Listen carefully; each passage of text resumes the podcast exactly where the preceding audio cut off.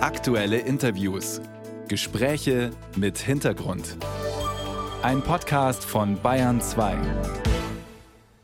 Servus Franz, titelt die Süddeutsche Zeitung heute. Unser Kaiser ist tot, die Bild. Franz Beckenbauer ist im Alter von 78 Jahren gestorben.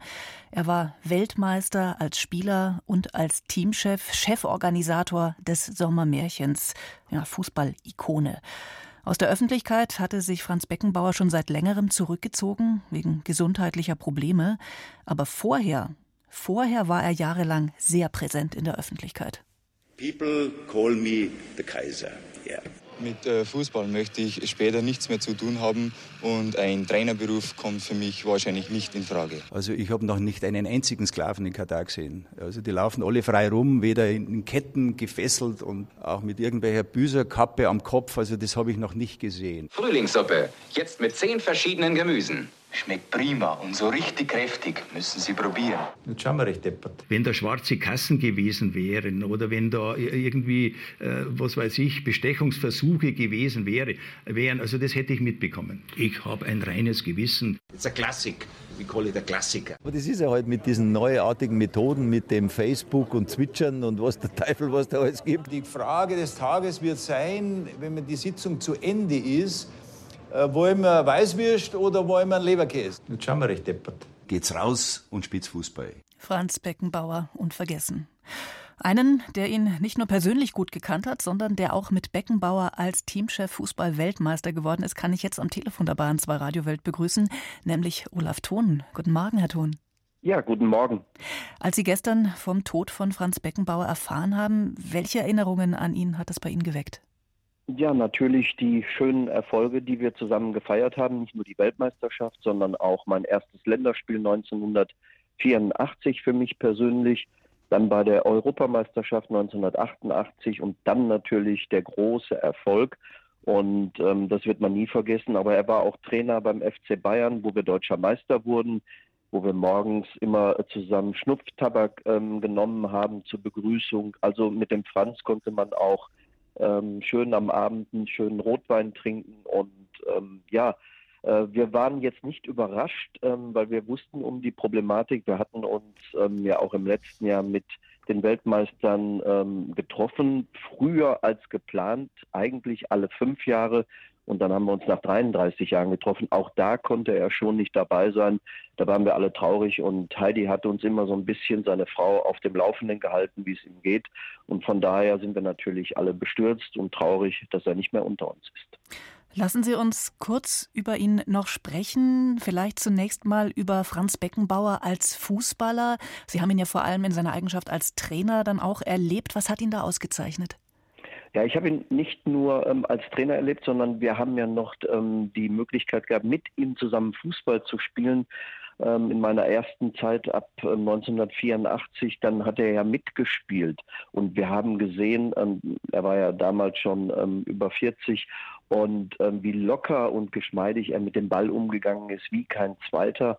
Und es gibt, glaube ich, in der Reihe der, der besten Fußballer, ähm, wenn man Messi nimmt, Pelé, Cruyff, ähm, auch nur an einer Hand kann man die abzählen. Und dann als Trainer nochmal eins draufzusetzen, auch Weltmeister zu werden, das war aber nicht alles, sondern er hatte noch das äh, Besondere oder die besondere Gabe. Wenn er ins Zimmer kam, ja, war immer mehr Licht als vorher und äh, die Herzlichkeit, wie er zu jedem, zu jedem Angestellten ähm, gegenübergetreten ist, das war das Besondere und das konnte man sich und das habe ich auch mir abgeschaut, wie man mit Leuten umgeht. Äh, so wie du selbst behandelt werden möchtest, so musst du auch gegenübertreten jedem Einzelnen, ob es dann der Zeugwart ist, der Postbote oder wer auch immer. Also da war er sehr geerdet. Wie ist es denn in schwierigen Situationen gewesen? Als Spieler, aber auch als Trainer erlebt man ja nicht nur Erfolge, auch wenn es natürlich dann die schönsten Erinnerungen sind, aber da gibt es ja auch Momente, wo mal was nicht gelingt, wo man mit Misserfolgen kämpfen muss. Wie haben Sie Franz Beckenbauer in solchen Situationen erlebt?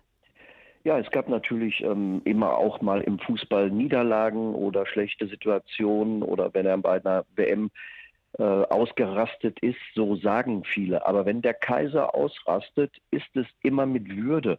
Es war nie unter der Gürtellinie, obwohl es den Anschein hatte. Aber ich persönlich habe das immer so empfunden, als wenn er uns einfach nur weiterbringen wollte und gesagt hat, Mensch, so geht's einfach nicht. Und er hat uns auch mal bei Bayern München beim Training nach zehn Minuten reingeschickt und hat gesagt, geht's rein, ich kann euch nicht mehr sehen. Am anderen Tag ist er wiedergekommen zum Training, wir auch, und haben gedacht, jetzt ist die Hölle los. Was hat er gemacht?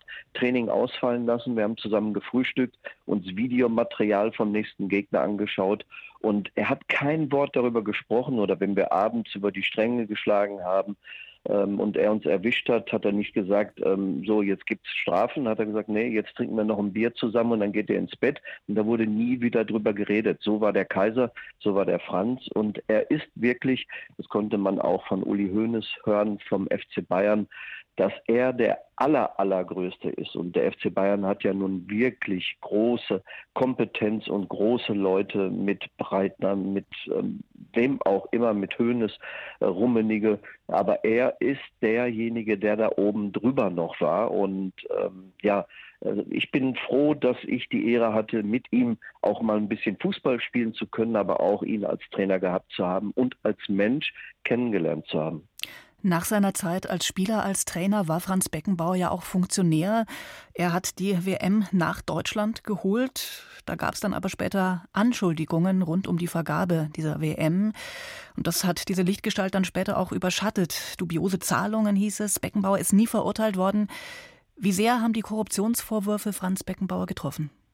Ich glaube, im Inneren hat es ihn sehr getroffen. Ich war jetzt nicht so nah an ihm dran, dass ich das täglich spüren konnte. Wenn man ihn getroffen hat, ähm, war aber von seinem Glanz nichts ähm, oder war, war nichts ähm, da, was man spüren konnte, dass man jetzt gesagt hat, oh, er ist angeschlagen.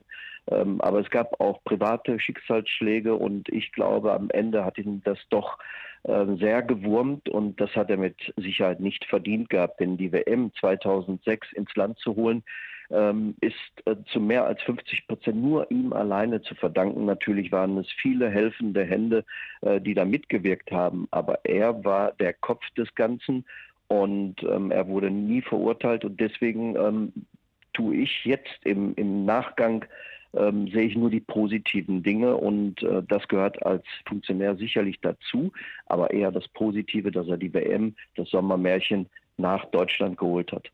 Erst vor ein paar Monaten haben Sie ja gefordert, dass Franz Beckenbauers Verdienste für den Fußball mehr gewürdigt werden sollten.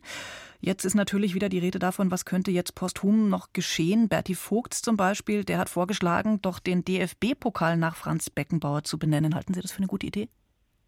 Ja, der Berti Vogt hat immer gute Ideen. Also es kann nicht hoch genug sein, die Ehre, die man Franz Beckenbauer erweisen kann, nach ihm etwas zu benennen. Also ich wüsste jetzt auch nichts ähm, äh, spontan, wo ich sagen würde, ähm, das sollte so geschehen. Aber ähm, irgendwo, ähm, da hat Berti Vogt schon recht, sollte Franz Beckenbauer immer irgendwo oben drüber stehen, was mit Fußball in Deutschland zu tun hat. Also ist schon mal eine nicht so schlechte Idee. Olaf Thon, Fußballweltmeister von 1990, über Franz Beckenbauer, den er erlebt hat, mit dem er gespielt hat, unter dem er trainiert hat. Ganz herzlichen Dank, dass Sie Ihre Erinnerungen mit uns geteilt haben, Herr Thon. Gerne. Servus.